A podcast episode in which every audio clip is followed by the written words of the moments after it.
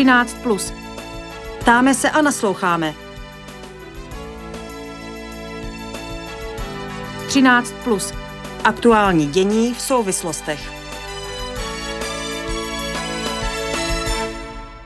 Za necelý měsíc voliči v Česku rozhodnou o novém složení poslanecké sněmovny našeho parlamentu.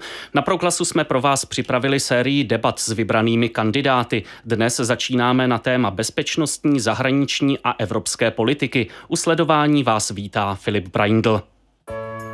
13. Plus. Ptáme se a nasloucháme.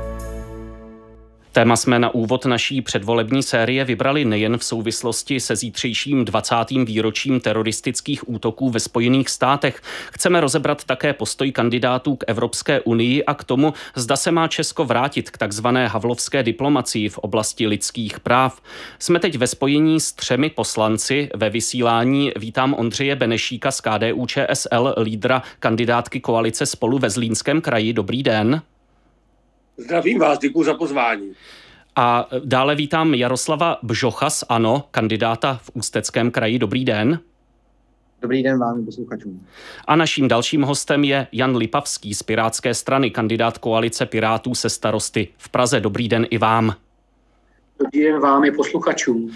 Pojďme začít tím výročím 11. září. V čem se tato událost eh, stále odráží jako nějaká bezpečnostní výzva pro Českou republiku a jaké naopak vnímáte nové typy ohrožení bezpečnosti? Eh, stejná otázka pro vás všechny, pane Benešíku, prosím, začněte jako první.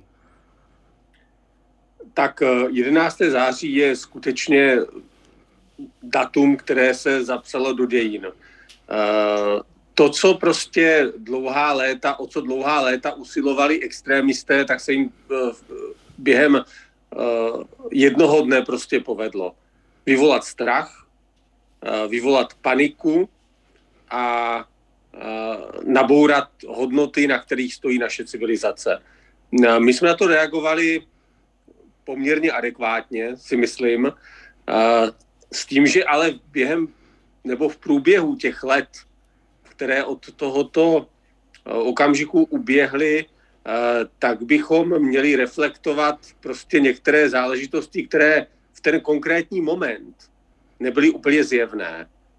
Eh, víte, já hodně spolupracuji a myslím si, myslím si že kolegové taky s izraelskou stranou. A uh, oni byli zvyklí na podobné útoky v podstatě denně. Samozřejmě v daleko mě, menším měřítku, musím říct. A eh, oni nás opakovaně upozorňují na to, že vlastně o co jde těmto extrémistům, tak je vyvolat strach a paniku. Hmm. A v tomto ohledu prostě se musíme opravdu poučit, protože samozřejmě ztráta během jednoho dne tří tisíc lidských životů na místech, kde to nikdo nečekal, je prostě uh, bezprecedentní a já prostě to nebudu zlehčovat. Hmm. Na druhou stranu uh, si myslím, že uh, bychom měli být uh, trošku obezřetní, že bychom se měli poučit a že bychom uh, trošku víc měli jako důvěřovat prozřetelnost, že o co těm lidem, kteří se snaží prostě nabourat naši, naši civilizaci jde, je ten strach, je ta panika. A pardon, pardon že, vás, že vás přerušuji, eh, pokud jde o ty nové typy ohrožení bezpečnosti, třeba i navázané na ten cíl vyvolat strach, eh, vidíte něco, eh, co by mělo být aktuální výzvou pro Českou republiku? Ano.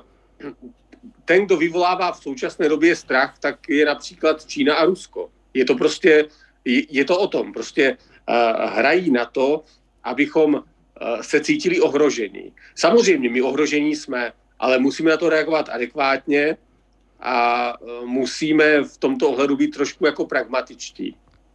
Pane Bžochu, eh, stejná otázka pro vás. Bezpečnostní hrozby vyplývající z 11. září a potom ty nové, které, ke kterým došlo v posledním vývoji. 11. září byl velký šok vlastně pro všechny, protože my i dnes, když se bavíme o terorismu jako celku, tak řešíme eh, fáze terorismu do 11. září a pak, co se dělo po 11. září a do toho jsme dnes. Byl to samozřejmě šok, protože to bylo zasažení do srdce vlastně největší mocnosti z nejvyspělejší technologií, s největší armádou do té doby nemyslitelné. A změnilo to samozřejmě vnímání celého světa, protože i v Evropě potom následovaly teroristické útoky v Madridu, v Londýně, v Paříži. A v tu chvíli ten svět přišel na to, že prostě ta, že nás neochrání velká armáda, že nás neochrání neochrání to, že jsme nějaký vyspělejší, že máme vyspělejší technologie, že prostě ten terorismus tady je a dnes hrozí, dnes hrozí na celém světě a teroristé prostě díky tomu, jakou mají strukturu, můžou, můžou udeřit všude. Takže to riziko, ta bezpečnost, ten pohled na to se změnil velmi. Po 11. září v Evropské unii vzniklo několik strategií proti terorismu, byly přijaty rezoluce Rady bezpečnosti OSN a OSN v boji s terorismem. Bylo to vlastně poprvé, kdy se kdy se aktivoval článek 5 eh, Severoatlantického paktu. Takže ten, eh, ten pohled na tu věc, na tu, na tu zranitelnost eh, všech, vlastně všech na celém světě byl, byl velký. Co se týče těch dnešních výzev, tak pokud se budeme bavit o terorismu, tak oni vlastně zůstávají, zůstávají stejné. I když přesto, že se podařilo... Nejen o terorismu, obecně o bezpečnostních hrozbách. Pokud bych zmínil ten terorismus, tak i přesto, že se podařilo porazit islámský stát, že Al-Qaida už není tak silná, tak přece jenom víme, že těch, těch spících buněk může být mnoho a dnes, dnes přece jenom i naše bezpečnostní složky, tajné služby jsou na tom, na tom informačně lépe a daří se nám ty překazit ty teroristické útoky. Co se týče bezpečnosti jako celku, tak my máme to štěstí, že v České republice ve středu Evropy tak jsme stále na světě sedmou nebezpečnější zemí, a což je dáno samozřejmě funkcí našich složek, ať už to jsou tajné služby, bezpečnostní složky a my se, nám se daří dobře. Je samozřejmě, jsme i ušetřeni toho jako naši Partneři, kteří v minulosti eh, byli kolonizátoři, to my tuto historii nemáme, tak je to také nějaké plus pro nás v této bezpečnostní situaci. Ale svět se promění, svět se mění. Dnes víme, že hrozby jsou hlavně hybridního charakteru, hrozí samozřejmě kybernetické útoky, ale i životní prostředí může být hrozba, takže hmm jsme si toho vědomi a myslím, že ale se na to velmi dobře připravujeme. Pane Lipavský, bezpečnostní hrozby vyplývající z 11. září a pak ty nové, k nímž dochází v současnosti? Naprosto se připojuji eh, k tomu hodnocení, že eh, ty útoky 11. září eh, byly naprosto šokující. Do dneška si snad každý vzpomíná, co v ten moment dělal, když se dozvěděl tu informaci a co dělal potom, jak, jak to prožíval. To opravdu není leda jaké datum. My si připomínáme 20 let a já souhlasím, že to byl útok na celou západní civilizaci. Ne tím rozsahem, ale tou symbolikou, co to znamenalo pro velkou část světa. A bylo v pořádku, že na to také Západ nějakým způsobem reagoval. Musíme si uvědomit jednu věc. My si naše nepřátele nevybíráme, oni si vybírají nás. Ale to, co my můžeme změnit, je, koho si vybereme za naše přátele. Eh, s kým se budeme bavit. A proto je strašně důležité, že Česká republika je součástí Severoatlantické aliance, že jsme součástí vlastně vojensky nejmocnějšího uskupení na světě. Eh, je hrozně důležité, že jsme součástí Evropské unie, ekonomicky nejsilnějšího bloku. A Evropská unie se dnes také zajímá o otázky obrany. A je pravdou, že ten svět se za 20 let posunul, dnes hrozbu terorismu vnímáme více pohledem bezpečnosti. Je to otázka tajných služeb, policie, monitorování těch osob, které mohou mít tu náklonost spáchat nějaké takové útoky a, a velmi dobře víme, že po 11. září v Evropě následovala celá řada teroristických útoků ve Francii, v Německu, ve Velké Británii. Byly to opravdu odporné záležitosti v metru, vlaky, mám vlastně i několik českých občanů se stalo oběťmi eh, těchto útoků, eh, protože pobývali v cizině. A asi nejsmutnější je ten případ eh, z těch vánočních trhů. Hmm. A ty nové hrozby samozřejmě spočívají v tom, jak se dnes chová v mezinárodním prostředí Ruská federace, Čína, ale je to i otázka migrace. Jan Lipavský teď zmínil užitečnost, nebo to, že vnímá jako užitečné a nezbytné, eh, že Česká republika má vazby v Severoatlantické alianci a Evropské unii, pokud jde o zajištění bezpečnosti a eh, tak to hovoří programy i zbývajících stran, jejichž zástupci jsou v této debatě. Pojďme se podívat na některé jednotlivosti. Ano, se ve svém programu hlásí k tomu závazku, který máme jako členský stát na to vydávat minimálně 2% hrubého domácího produktu na obranu. Eh, pane Bžochu, kdy toho chcete dosáhnout a kde na to navyšování stát vezme? dosáhnout, pokud se nepletu, tak poslední informace, které sdělili ministerstvo obrany s ministerstvem financí, a jsme ten termín díky covidu posunuli do roku 2027, teď si nejsem úplně jistý. Má docházet k postupnému navyšování, takže samozřejmě to půjde ruku v ruce se stoupající, stoupající ekonomikou, protože my jako ano, jsme si vědomi to, že to dodržet musíme, je to náš závazek a jediné, co zůstává otázkou, je, Eh, kam, protože jak jsme už to zmínili všichni tři, ten svět se mění, mění se i ty hrozby, mění se i ta bezpečnostní situace, tak eh, co všechno se bude počítat do těch výdajů, aby jsme to zaměřili, hmm. jestli součástí bude infrastruktura a podobné věci. Takže, ale, chcete, ale chceme toho dosáhnout rozhodně. Eh, a jít tedy tou cestou, že se zlepší ekonomika a z toho bude na výdaje pro bezpečnost nikoliv za cenu nějakých škrtů nebo něčeho takového.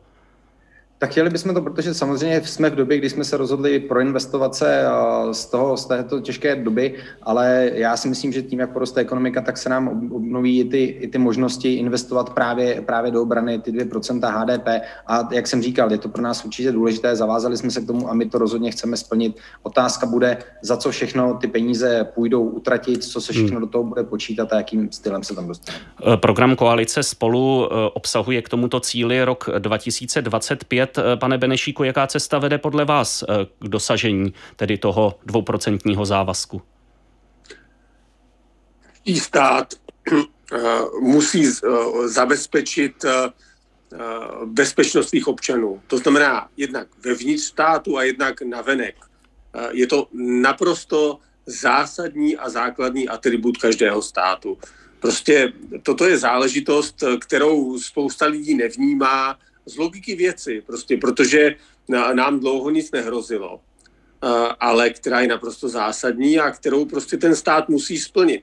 Pokud chceme mít vnitřní prosperitu, pokud prostě chceme fungovat dobře, no tak prostě musíme zabezpečit svoji bezpečnost. A tady prostě přesto nejde vlak. Já vím, že je to velmi nepopulární, co teď řeknu, ale prostě je to jedna z priorit Česká republika opravdu musí z vlastních zdrojů zabezpečit svoji bezpečnost. Hmm. Protože to je základní atribut státu a pokud se tady chceme mít dobře, pokud chceme zvyšovat životní úroveň, tak zároveň prostě musíme žít v bezpečné zemi. A, a bez toho... Ta cesta, bez toho pardon, investovat, ta, ta cesta k tomu, k tomu dosažení, tedy bude potřeba je, navyšovat výdaje, kde na to vzít. Ano, tady nám nepomůže Evropská unie, tady nám nepomůže NATO, je to náš závazek a je daleko levnější, než, kdyby, než kdybychom prostě spolehali na vlastní obranu samostatně. Prostě my musíme v rámci NATO přispět svým dílem tak, jak Němci přispívají, tak jak přispívají já se, já, se, já se omlouvám, že se pořád vracím k té otázce, eh, kde tedy eh, vezmeme na to, abychom eh, ty vyšší výdaje na obranu byli schopni ufinancovat? Z našich vlastních daní. Dobře. Na Proglasu probíhá první ze série předvolebních debat. Hosty jsou poslanci Ondřej Benešík z KDU ČSL, Jaroslav Bžoch z ANO a Jan Lipavský z Pirátské strany. 13 plus na Proglasu do středu dění. Přejdeme teď k pozici Česka v Evropské unii. Eh, v programech vašich stran se objevují slova jako sebevědomé, silné členství. Eh, co dělat vůči Evropské unii jinak než dosud, pane Lipavský? Česká republika musí být strašně ráda, že může být, eh, a měli bychom si toho vážit, že můžeme být členy Evropské unie, protože nám to přináší neskutečnou míru prosperity, naše ekonomika je postavena na tom, že vyrábíme a vyvážíme do zahraničí a díky členství v Evropské unii nemusíme vlastně vůči těm nejsilnějším ekonomikám uh, řešit tak, takové otázky jako cla, daně a podobně. A uh, tím cílem, o co bychom měli my v, Evropské unii usilovat, je, aby toto zůstalo zachováno, ten volný pohyb osob, peněz. A pak to můžou být jednotlivé konkrétní priority pro Českou republiku, jako je například jaderná energetika, aby byla v Bruselu vnímána příznivněji, pozitivněji.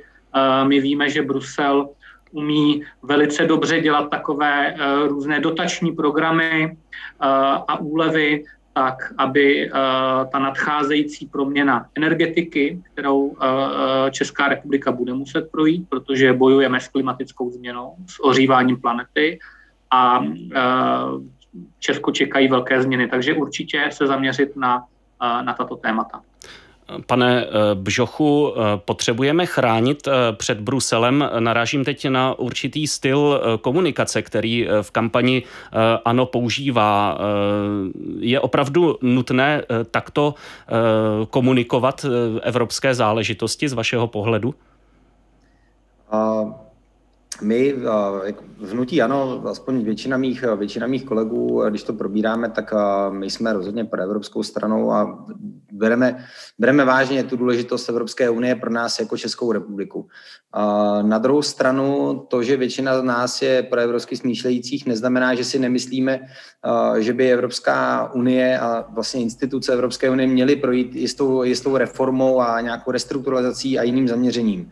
A to, když vemu nějak konkrétně, tak pokud jde třeba o Evropskou radu, tak jestli by neměla být více pravomocí a více rozhodovat o tom, co se, co se v Evropské hmm. unii děje, o tom, jaké pravomoci měl být Evropský parlament, o tom, jaká jeho práce. Takže uh, my samozřejmě jsme pro Evropskou stranou, nicméně pokud, uh, pokud uh, se někdy zaměříme na to a říkáme, že ale nemůžeme Brusel nechat si přerůst přes hlavu, tak je to v tom smyslu, hmm. že i podle mého názoru si některé instituce Evropské unie dnes přebírají mnohem více zodpovědností, než na které mají nárok, anebo by chtěli si uzurpovat ještě více pravomocí. Čímž samozřejmě ty členské státy ztrácí svoji, svoji uh, suverenitu a to je prostě špatně hmm. a tam by se Evropská unie dostat neměla, protože nikdo z nás nechce, aby se opakoval nějaký Brexit v, v jiném státě.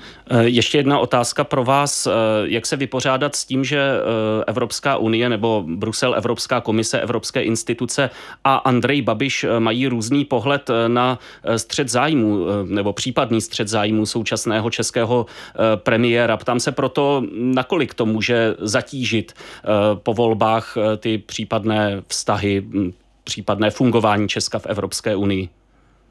Tak ono jako nutno říci, že všechny členské státy eh, mají eh, nějaké problémy, ať už je to s komisí nebo s někým, není, nejsme jediný stát, který má nějaký různý výklad. Tím, že se dělají směrnice, eh, které zbližují a standardizují spíše naše právní řády, tak ne vždy se podaří ukotvit tak, jak si to komise představuje. Ale pokud eh, se jedná v tomto konkrétním případě, tak eh, dle mého názoru to skončí tak, jako skončí většina těchto sporů s členskými státy a to je u Soudního dvora Evropské unie, který rozhodne a svým, vlastně, svým výnosem řekne, jak máme implementovat přesně, jak se má chápat to právo, ta směrnice, jak se má implementovat. A tím rozhodne nejenom pro Českou republiku, ale pro všechny ostatní státy, jak to mají postupovat, protože ta směrnice samozřejmě udává nějaké mantinely, ale neříká přesně, jak se to má, jak se to má implementovat. Pane Benešíku, váš pohled na tuto záležitost eh, je opravdu eh, na místě to nechat tedy případnému soudnímu rozhodnutí, nebo to vidíte jako určitou zátěž už teď eh, pro to, jak je nastavený vztah České republiky a Evropské unie? No, každopádně zátěž to už je, protože když 19.7. jsem přijela předsedkyně Evropské komise, aby diskutovala s vládou České republiky takzvaný národní plán obnovy, to znamená 180 miliard dodatečných peněz na obnovu po covidu, tak jasně řekla, že tyto peníze nebudou propláceny, pokud eh, lidé, kteří o tom rozhodují, budou ve střetu zájmu, což byl jasný vzkaz pro pana premiéra Babiše.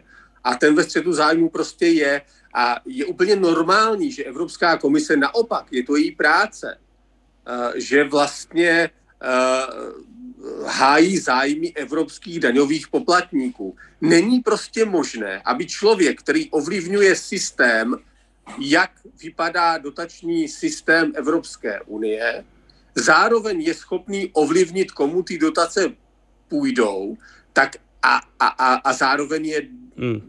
dostával. To je prostě naprosto toto je střed zájmu, prostě, že vy umíte ovlivnit systém, umíte ovlivnit tomu, komu ty dotace půjdou a zároveň z nich žijete. To je prostě, pan premiér si musí prostě vybrat. Buď Rozumím, nechme, dotace, nechme, anebo, anebo nebude ten, který o tom rozhoduje. Nechme je prosím reagovat, nechme prosím reagovat Jaroslava Bžocha, prosím stručně. Já tady jenom stručnou reakci. Já tady s panem kolegou Venešíkem nesouhlasím, protože když nám paní eh, předsedkyně von der Lénová přišla říct o tom, že schválí náš eh, národní plán obnovy, tak mluvila všeobecně o milníkách, které musí splnit ale všechny státy pro to, aby mohli čerpat. A tady předjímání toho, že pan premiér je, co se týče Národního fondu obnovy ve střetu zájmu, kde ještě nejsou vypsané žádné programy, nevíme, jak se bude čerpat, na co se bude čerpat, protože se to teprve tvoří podle toho programu a už tady někdo předjímá, že někdo je ve střetu zájmu, je už, je už trošku milné a myslím si, že to už taková hysterie, trošku hysterie opozice. Teď prosím Jan Lipavský k této záležitosti. Já se připojuji ke kolegovi Benešikovi. Víte, Evropská unie to je 29 států, to je něco jako školní třída a buď můžete být premiantem a snažit se mít dobré výsledky, anebo jste takzvaně problémový žák. A nás prostě ty problémy pana premiéra staví do té problémové pozice eh, a potom nám to komplikuje prosazování jiných eh, životně důležitých zájmů České republiky v rámci Evropy. Na proglasu sledujete předvolební debatu tří poslanců. Věnujeme se zahraniční, bezpečnostní a evropské politice. 13 plus na proglasu. Věcně a v souvislostech. Pojďme teď eh, k nastavení české zahraniční politiky. Eh, pane Lipavský, eh, program Koalice Pirátů a starostů zmiňuje aktivitu České republiky při řešení globálních výzev typu klimatických a také v podpoře občanské společnosti, nezávislých médií a lidských práv ve světě.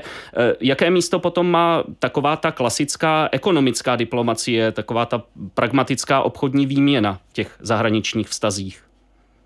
Ekonomická diplomacie je naprosto klíčovou součástí české zahraniční politiky a Česko ji eh, dnes vykonává, já si dovolím říct, eh, velice slušně. Eh, my jsme exportní země, my exportujeme 80% toho, co se zde vyrobí, takže Česká republika je závislá na ekonomické diplomacii. Na druhou stranu podpora lidských práv nijak nestojí v cestě těm ekonomickým projektům a je dokonce z dlouhodobého hlediska eh, v jejich zájmu. Protože eh, lidská práva a otázky s tím spojené vlastně vedou k tomu, že vy chcete vyvážet na trhy, kde víte, že fungují ty nejzákladnější principy, že když někde investujete nebo, nebo uzavřete dohodu, že vám do toho nebude vstupovat moc stát nebo nějaký místní vladař, a e, to má i důsledek, že třeba tam pak někdo neskončí ve vězení nebo že vám ty uh, fabriky uh, hmm. neseberou. Když budeme třeba konkrétní, Čína, nakolik má být Česká republika aktivní v tom, že se zmiňuje o problémech Číny v oblasti lidských práv, když zároveň chce s Čínou pravděpodobně vést nějakou obchodní výměnu? My s Čínou vedeme obchodní výměnu, bohužel Čína více vyváží k nám, než my do Číny. A e, pokud Československo kdysi bývalo e, velmocí ve strojařině a v řadě dalších oborů, a dneska to končí tak, že my do Číny vyvážíme dřevo, které zde vytěžíme po kůrovci a dovážíme chytré telefony a počítače, tak bychom se měli zamyslet nad tím, jestli opravdu není není něco špatně a jestli bychom neměli přidat učitelům a, a navýšit vysoké školství, aby jsme zase začali být my, ti inovátoři, kdo vymýšlejí ty technologie. A pak i ta Čína si to od nás koupí, když ji budeme kritizovat. A já musím ještě poznamenat uh, jednu věc. Pokud je v Číně až několik milionů lidí uh, na nucených pracích, de facto v otrokářském systému, případně v koncentračních táborech, to je ta situace v Xinjiangu, to je ta situace Ujgurů, tak eh, k tomu bychom také opravdu neměli mlčet. Eh, nechci dělat žádné historické paralely, ale to je otázka toho, že jsme lidé a máme také nějaké srdce. Není to jenom o penězích. V programu ANO stojí, že eh, tematika lidských práv je standardní součástí našich bilaterálních kontaktů se všemi našimi partnery a tak to zůstane i do budoucna. Eh, zase, pane Bžochu, když vezmu ty vztahy s Čínou nebo třeba s Větnamem, eh, se kterým chcete zintenzivnit ekonomickou výměnu, jak to stojí ve vašem programu, jak to tedy konkrétně skloubit dohromady? Ono to je, samozřejmě je to, je to těžké, my víme, jak se čínský režim chová, jak přistupuje k veškeré té, veškeré té kritice. Na druhou stranu, my jsme si vědomi toho, že nějaká ekonomická výměna s Čínou tady bude a je to, máme tam i české podniky, kteří tam investovali, kteří tam dnes vyrábí, ale ta, ta stránka těch lidských, lidských práv by neměla být nikdy opomenutá. A i do posud, i, i vlastně vláda, která teďka, teďka vládne, která se blíží ke konci, tak eh, i ministři zahraničních věcí a ostatní členové vlády, pokud měli tu možnost, tak vždy tu zmínku o těch lidských právech, právech na všech jednáních zmiňovala, protože to prostě je naše, je to naše tradice, je to něco, na čem, na čem zahraniční politiku stavíme a tak by to mělo být i do budoucna. Já věřím, že, toto, že ta, tyto naše hodnoty do budoucna zůstanou a že opravdu k těm lidským právům a k tomu, jak se ostatní státy chovají ke svým obyvatelům, takže budeme, budeme dále zmiňovat. Ale není to pouze Čína, můžeme dát příklad Barmy, a, takže je to mnohem více. E, možná jiný názor na to, zda se tak už v současnosti děje, bude mít e, Ondřej Benešík, e, protože program Koalice spolu mluví o obnovení havlovské diplomacie s podporou demokracie, lidských práv, pomoci určitým zemím v tom transformačním období. Takže pane Benešíku, když obnovení, tak se to neděje v současnosti nebo se to neděje dostatečně? Eh, ta politika eh, lidskoprávní eh, v podání České republiky je prostě jeden a setrvačník. Bohužel prostě nemá politickou podporu. Samozřejmě spoustu projektů se realizuje, ale nemá politickou podporu a tím pádem vlastně i ten dopad je podstatně menší, než byl v minulosti. Ale já řeknu jednu prostě zásadní věc.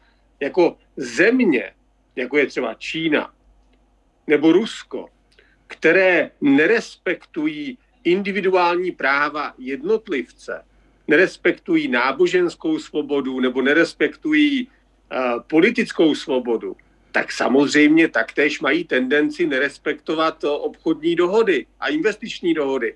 Tedy to, je, to co říkal Jan Lipavský před chvílí. To jde, to jde přesně tak, to jde ruku v ruce. Prostě pokud my chceme s těmito zeměmi obchodovat, pokud chce náš vývozce nebo investor do této země mít jistotu, že se domůže svých práv, pokud budou porušeny u soudu, tak prostě musí mi také, také vidět, že tyto země prostě respektují právo a svobody eh, v globálu. A toto se prostě neděje. A tady si myslím, že eh, naše členství v Evropské unii může velmi prospět. Evropská unie musí tlačit jako ekonomický gigant, opravdu půl miliardový trh, musí tlačit na to, aby tyto země dodržovaly zásady právního státu, protože ty mají dopady jednak na práva jednotlivce, ale také na ty obchodní vztahy. Děkuji. Eh, Jan Lipavský přikyvoval, myslím, že Jaroslav Bžoch eh, také s možná drobnou výhradou. Eh, pánové, děkuji vám v čase, který nám byl k dispozici, jsme probrali alespoň eh, část eh, z eh, otázek bezpečnostní, zahraniční a evropské politiky. Končí úvodní z pěti předvolebních debat v cyklu 13 plus na rádiu Proglas a já za účast děkuji třem poslancům kandidujícím v říjnových volbách. Loučím se s Ondřejem Benešíkem z KDU ČSL, kandidátem koalice Spolu. Naschledanou. Naschledanou, děkuji za pozvání. Dále s Jaroslavem Bžochem z ANO. Děkuji i vám, naschledanou. Já také děkuji za, pozvání, za pozvání a přeji pěkný zbytek dne.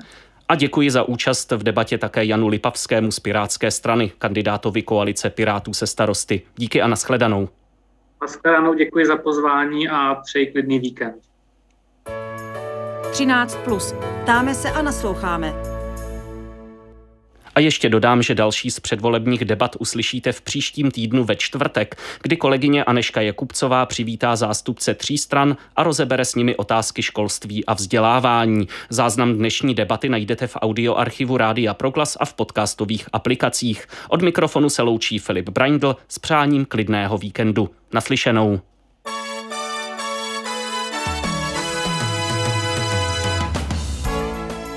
Plus Ptáme se a nasloucháme.